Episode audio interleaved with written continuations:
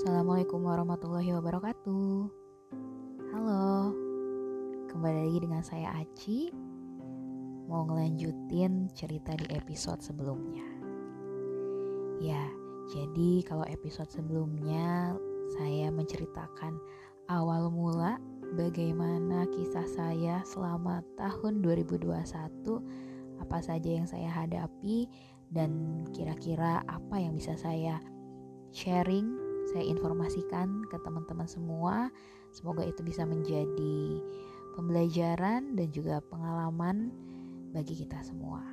Oke, jadi berawal dari awal tahun 2021, kodarullah uh, saya dan mama saya itu terkonfirmasi positif COVID. Ya, Awalnya itu bermula dari mama saya yang mulai bergejala, kemudian uh, karena saya membantu uh, merawat beliau gitu ya selama beliau di rumah, uh, saya pun sudah ada di tahap oke okay, kita harus berjuang bersama-sama apa pun kondisinya, yuk kita bisa sembuh bareng-bareng.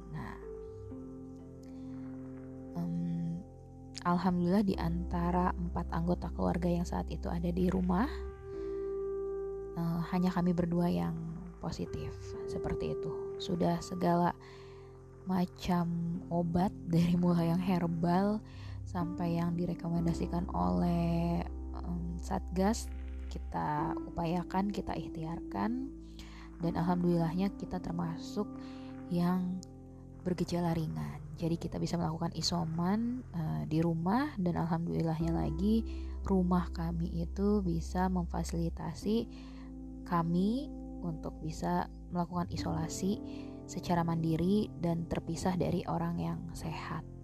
Seperti itu.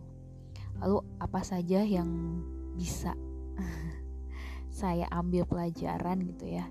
Yang pertama uh,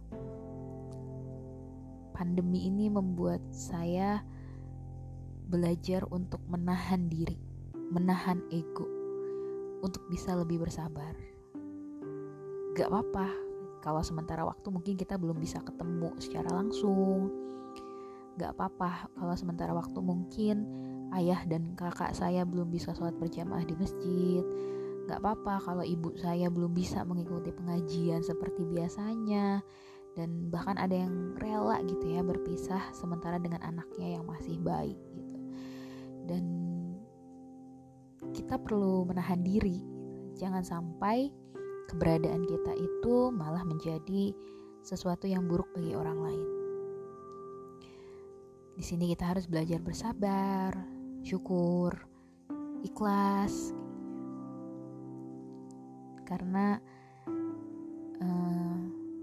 banyak sekali hikmah yang bisa diambil gitu.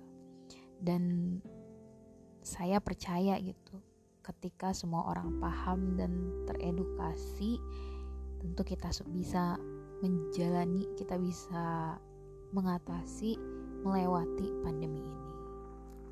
Ya kuncinya apa sih? Kuncinya kalau menurut saya itu kerelaan willingness keikhlasan rela untuk gak ketemu dengan siapa-siapa dulu, bersabar dalam masanya, belajar menahan ego, menahan diri, keikhlasan untuk lebih terbuka dengan keadaan, bercerita dengan kondisi yang sebenarnya.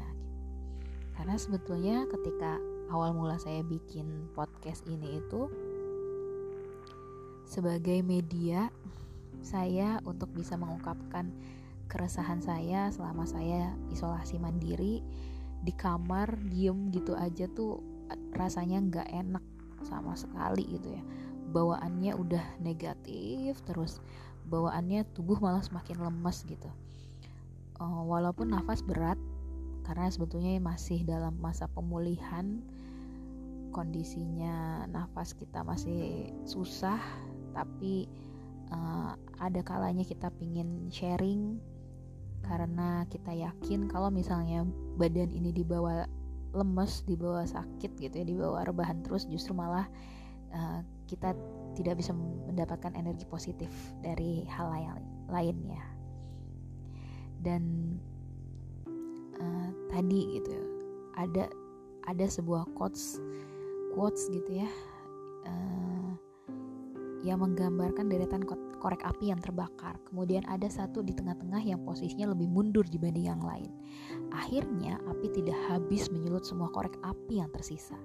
Dan quotes itu berbunyi, jika kita mau sedikit saja menurunkan ego, mundur sedikit, serta mengalah, ternyata kita bisa menyelamatkan orang lain. Jadi, yuk jadikan kesempatan ini yang sudah Allah kasih dan Masa sih kita masih sama dengan sebelumnya? Harus ada yang berubah, kita harus lebih berkembang. Dan semangat untuk semuanya. Semoga kita bisa mengikhlaskan sesuatu, merelakan uh, sesuatu, dan semoga Allah ganti sesuatu itu menjadi yang lebih baik untuk kita. Amin ya Rabbal 'Alamin. Kalau gitu, saya Aci pamit undur diri. Sampai ketemu di episode selanjutnya. Terima kasih banyak. Wassalamualaikum warahmatullahi wabarakatuh.